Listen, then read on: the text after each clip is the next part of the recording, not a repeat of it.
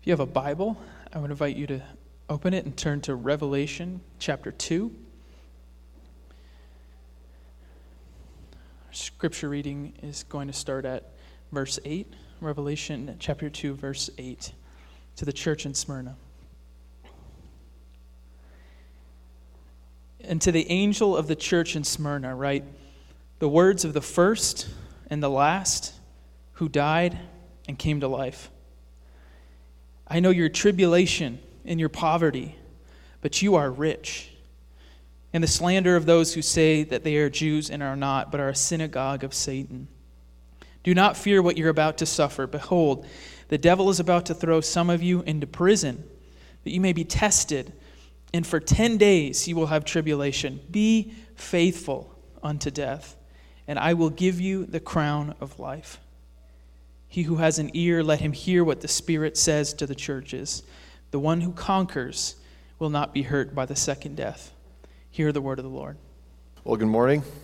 Just as we are, uh, have we've heard the word, let's take a moment to each individually invite the Holy Spirit to speak to us, and then we'll dig into our teaching on Smyrna.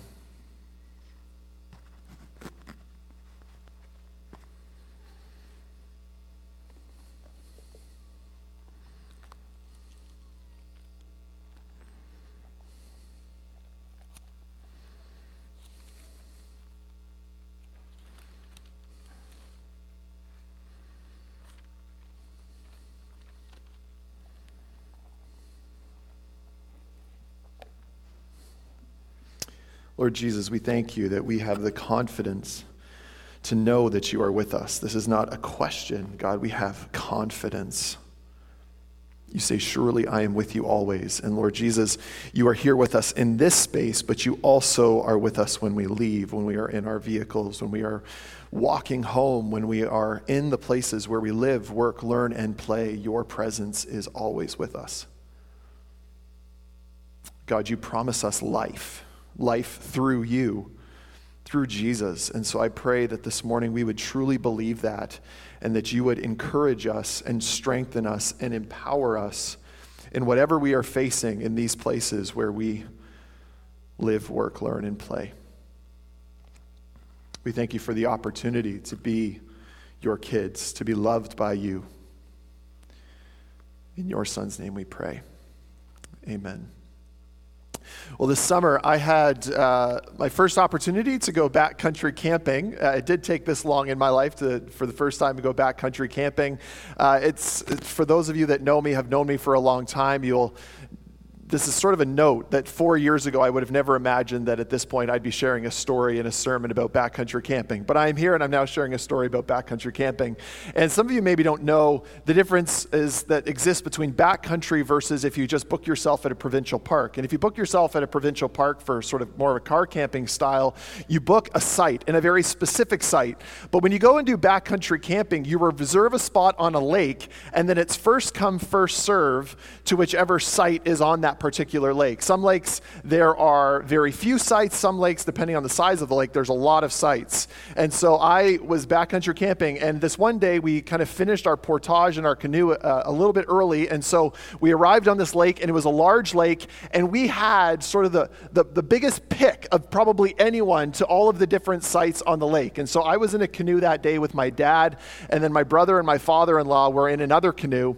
And uh, we wanted to find the very best site on the lake. And so we first pulled up to this one site. You know, we got out, started looking around, and we said, okay, it's not, not so bad. Um, my brother was like, hey, Matt, you and dad go to the site that's over there that we can see. We'll go around the corner and go over there. So then we're like, okay, so we're going to leave this site. What if somebody else comes and takes this site? Well, we're going and getting the next site, but okay, I guess we'll do that. So we'll go check that one out. But then you're like, you've just canoed a lot, and you're, you're saying, okay, they're going to canoe over there. So do we meet them in the middle of the lake? Do we yell out? Our voices carry far over the lake. What are we going to do? So then I go check out that site, looks pretty good. Why don't we stay here? No, now we got to go get them. Okay, so now let's go in the boat and let's go get them. Let's canoe. And then they're like, they've gone further. They've checked out one site, but now they're going to check out another one. And I was ticked. I was like, what are we doing? We're wasting time. We can't live in this constant state of FOMO, the fear of missing out. Now, I, I, figured, you know, before we got there that maybe this would be a good thing, right? Like the endless, limitless possibilities, that this is like ultimate freedom, having endless and limitless possibilities. But what I found is that the opportunity for limitless possibilities actually became deeply paralyzing and frustrating.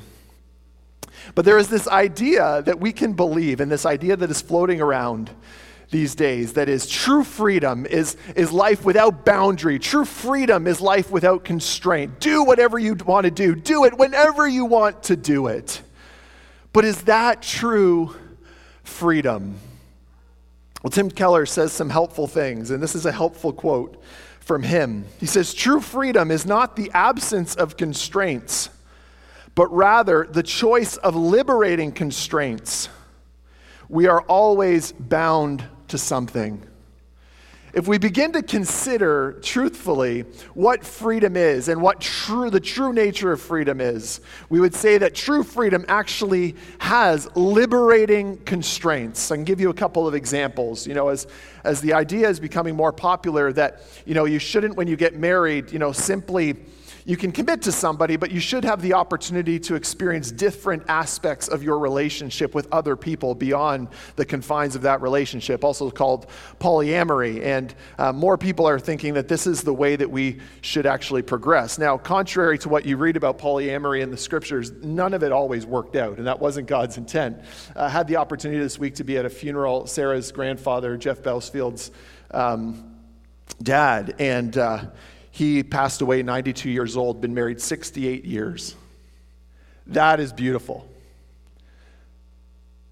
But that's liberating constraint. And marriage is a great example of that. You can think of competitive sports. You know, imagine if we just said, as you're, you know, I'm a big NFL football fan, NBA fan. Imagine if somebody just said, well, I'd like to play the game this way, so we're going to change all the rules today.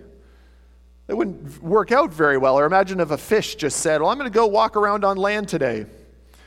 True freedom has liberating constraints built into it. It's not just endless opportunity because you'll become paralyzed. And we're seeing this within our culture, and we can look and follow that out. Now, what does this have to do with Smyrna? Well, believe it or not, the Christians in Smyrna, the city that they were living, they were considered atheists. And the reason that they were considered atheists is because these early Christians said, We only worship one God. We're not going to worship the plethora of gods that are found in the Roman world. And the Roman in the culture said, You are atheists because you are choosing to only worship one when there are so many that you should worship. And the church there then finds himself in this scenario and in this situation, lived life experience of saying, How do we live in the midst of a culture? That doesn't believe the same things that we do or doesn't believe in this idea that true the true nature of freedom is a life that has liberating constraints and that that is the true nature of freedom.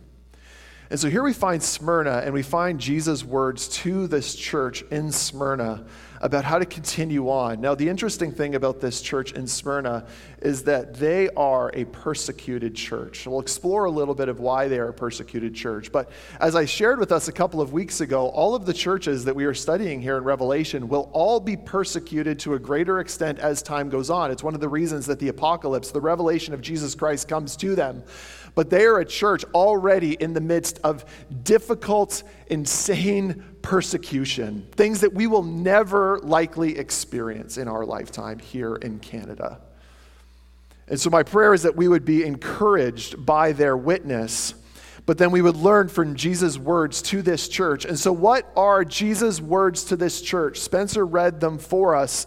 We also find them in Revelation 2, verses 8 to 11. Here are the words to this church in the midst of their time of persecution and being considered atheists. Verse 8, and to the angel of the church in Smyrna, write the words of the first and the last who died and came to life. You'll see here in each of the churches that the language of the angel to the church begins each of these little statements, encouragements, challenges. And it's not a physical angel, it's the writer's intent to say this is the prevailing spirit that exists within your church. He then directs it to Smyrna. Now, a little bit more details about Smyrna. I have a map on the screen so we can begin to see. Patmos was the island in which John was exiled on, in which he's writing. He receives the revelation of Jesus Christ. Last week we looked at Ephesus. If you go up, we're now in Smyrna. You can leave this on the screen. It's 35 miles north of Ephesus. Obviously, as you can see, it's on the east shore of the Aegean Sea. Its population during the time of the New Testament Testament was 200,000. Uh, Smyrna is modern day Izmir, which is in Turkey, and it's actually only one of the seven cities still in existence today. I have a picture of Izmir, lovely place I would imagine to visit. The harbor uh, within Smyrna has a narrow mouth, meaning that it could be easily closed for protection in the time of war. There was a road that extended from Smyrna, and in exports, Smyrna was second to Ephesus. It was a proud and beautiful city. There was a history there of a destruction, but then a rebuilding and a restoration. And they became then a model city with a stadium, library, and public theater, the largest in Asia. The coins describe the city of Smyrna as the first of Asia in beauty and size. Smyrna was the birthplace of Homer, the famous writer of the Iliad and the Odyssey. The Acropolis of Mount Pagus was called the crown or the garland of Smyrna. And historically, Smyrna also sustained a special relationship and an allegiance to Rome and the imperial cult, especially through periods of conflict. And they would often take the side of the Romans. Now, why am I telling us all of this information? Here is what we need to glean from this is while Smyrna was culturally savvy, while it was artistic, while it was creative and aesthetically beautiful, it was also a city with a deep allegiance and alignment with its ruling government, a government that despised Christians a government that despised Christians. So it was beautiful. You know, as we said, it's the pride, the first of Asia in beauty and size, yet it was also an extremely difficult place to be Christians. As I said, the Romans and the people would call Christians atheists. But the other issue was that Caesar would hold the titles of Lord and Savior. And because the Christians were unwilling to call Caesar Lord and Savior, they were persecuted for it. And when Christians called Jesus Lord and Savior, it was an affront to Caesar's status and his authority, which was demanded. Jesus continues to this church. So he begins with the angel of the church at Smyrna, write the words of the first and the last who died and came to life. Now, as we saw with Ephesus, each salutation to the seven churches, Christ identifies himself by a means of some part of the description of himself that we saw in chapter 1. Here in chapter 1, verses 17 to 18, we read this When John sees him, I fall at his feet as though dead, but he laid his right hand on me, saying, Fear not. I am the first and the last and the living one. I died, and behold, I am alive forevermore, and I have the de- keys to death and Hades. Each description of Jesus is given specifically to each of these churches for various things happening within those churches. And what Jesus wants to communicate to this church is I am the living one, I conquered death so you can conquer whatever you are about to face. As the risen Christ, he has the keys to death and Hades, and he has absolute control and authority of all life and death. Be encouraged. And he's also giving us a clear picture of who he is. The revelation continues, verse 9. I know your tribulation and your poverty, but you are rich. And the slander of those who say that they are Jews and are not, but are a synagogue of Satan. So, what is this first word of Jesus Christ to the church? Jesus Christ, firstly, is aware of the church's suffering. He's aware of the pressure that is being brought on the faithful.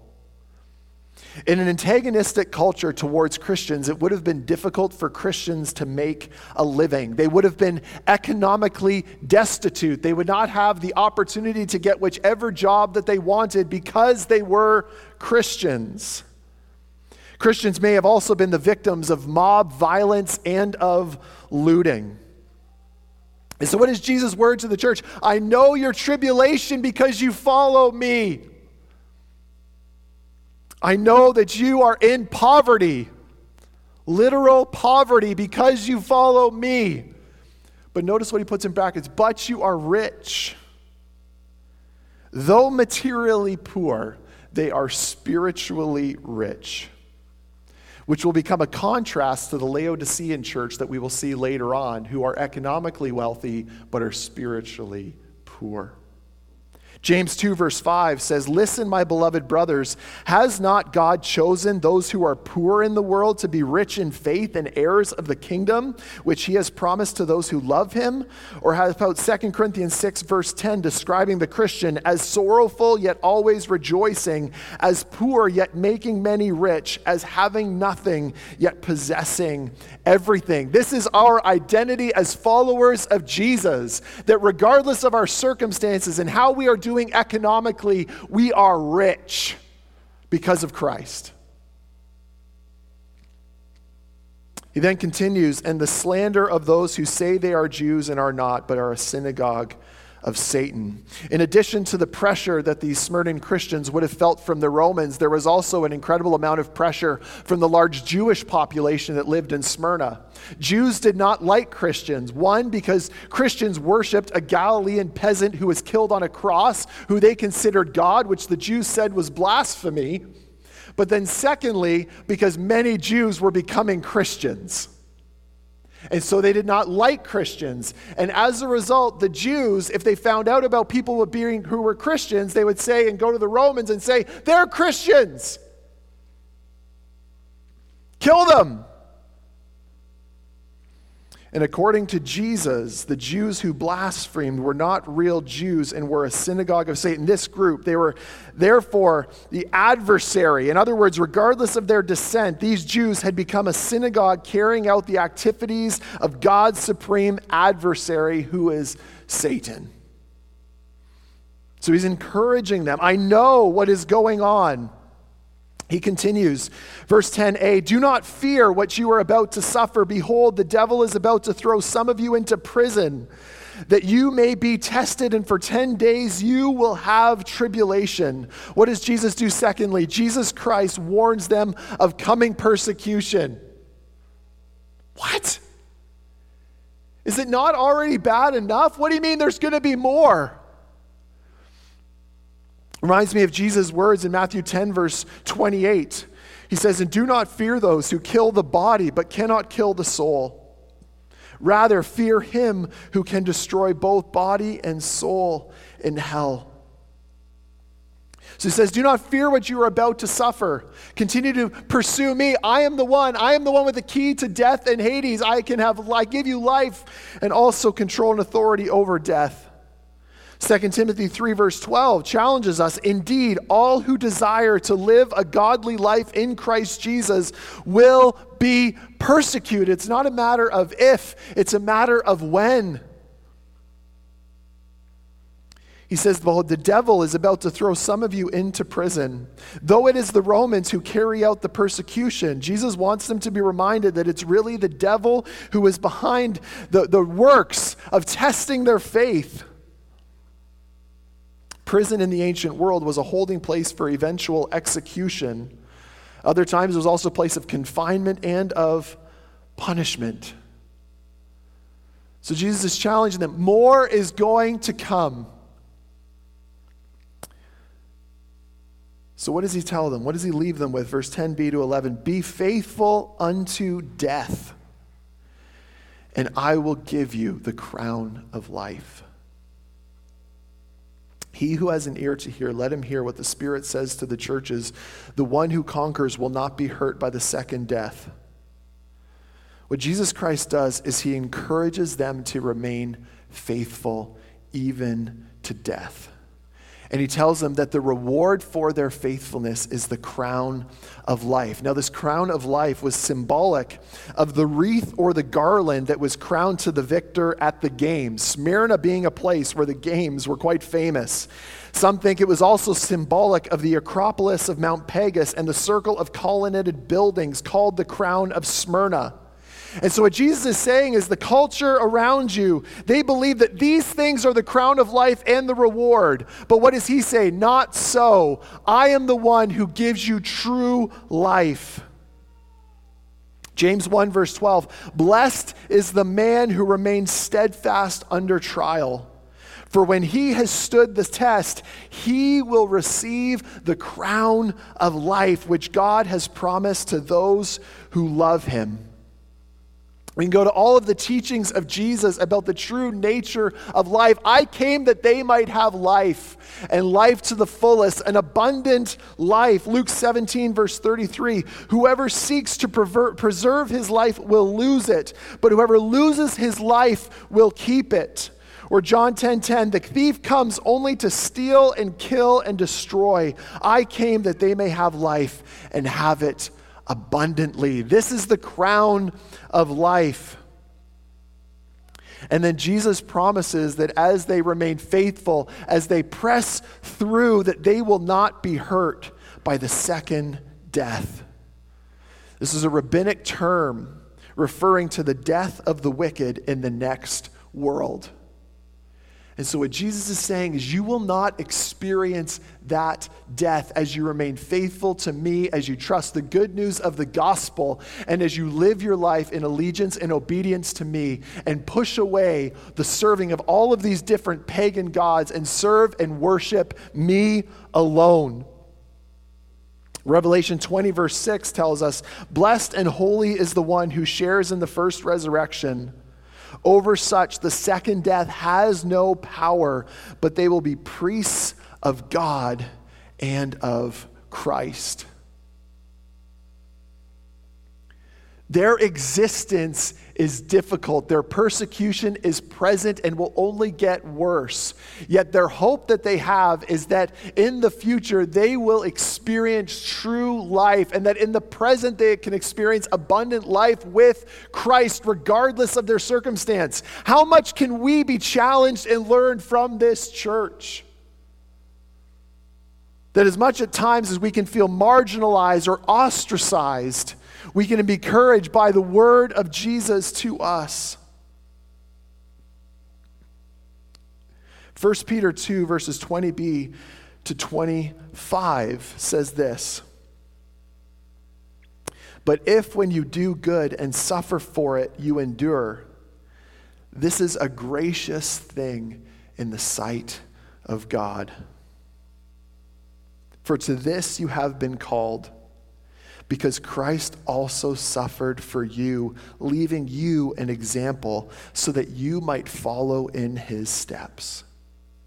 He committed no sin, neither was deceit found in his mouth. When he was reviled, he did not revile in return. When he suffered, he did not threaten, but continued entrusting himself to the one who judges justly.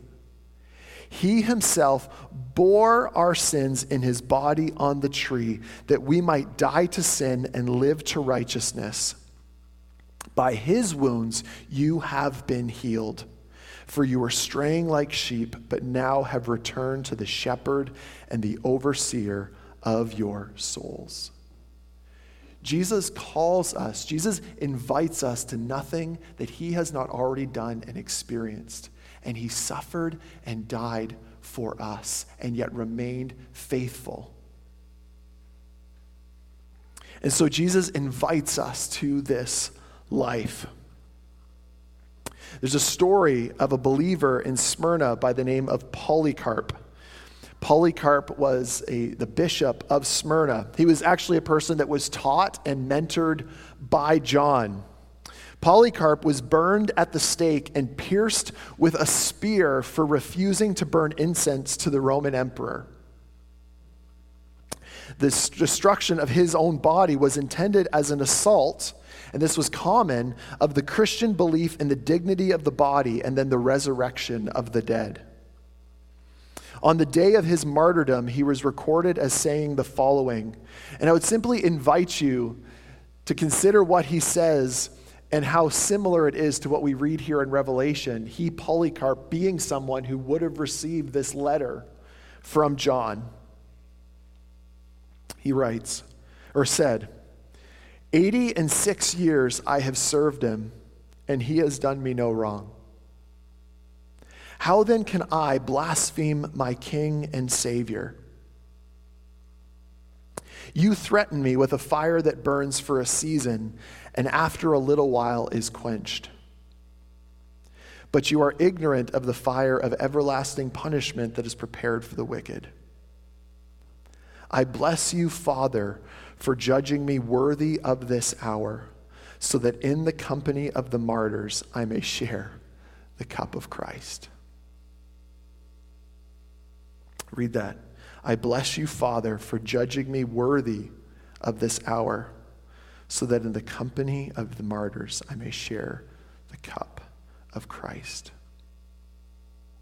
Polycarp, like many Christians before and many afterwards, chose the liberating constraints of the way of Jesus as a means to true freedom. May the same be said of us. Let's pray. Jesus, it is challenging to imagine ourselves in Smyrna. It is challenging to imagine the conditions and circumstances of these churches, and yet, Jesus, we read them here. And we can feel the pressure, Lord Jesus, at times to renounce our faith, to worship in the same way of the ideas that we have in our own head, even, Lord Jesus, at times, believing that that we should just live beyond the constraints that you've provided for us, that that is a measure of true freedom. But Lord Jesus, I pray that we would trust you. I pray that we would not compromise. I pray that we would be faithful. And God, that we would be encouraged, Lord Jesus, by this church and by these words, yet also at the same time challenged, Lord God. God, I, I don't know where each person here lives, works, learns, and plays, and the, the pressure that they are feeling in those environments. Maybe it's little, maybe it's much. But Lord Jesus, you know. And so I pray that you would encourage them today by your gospel, that you lived the life that we could not live and died the death that we should have died, came back to life, securing us a future resurrected life. May that be our hope and encouragement today, Jesus. And may you teach us how to be faithful in our time. We want to trust you. Amen.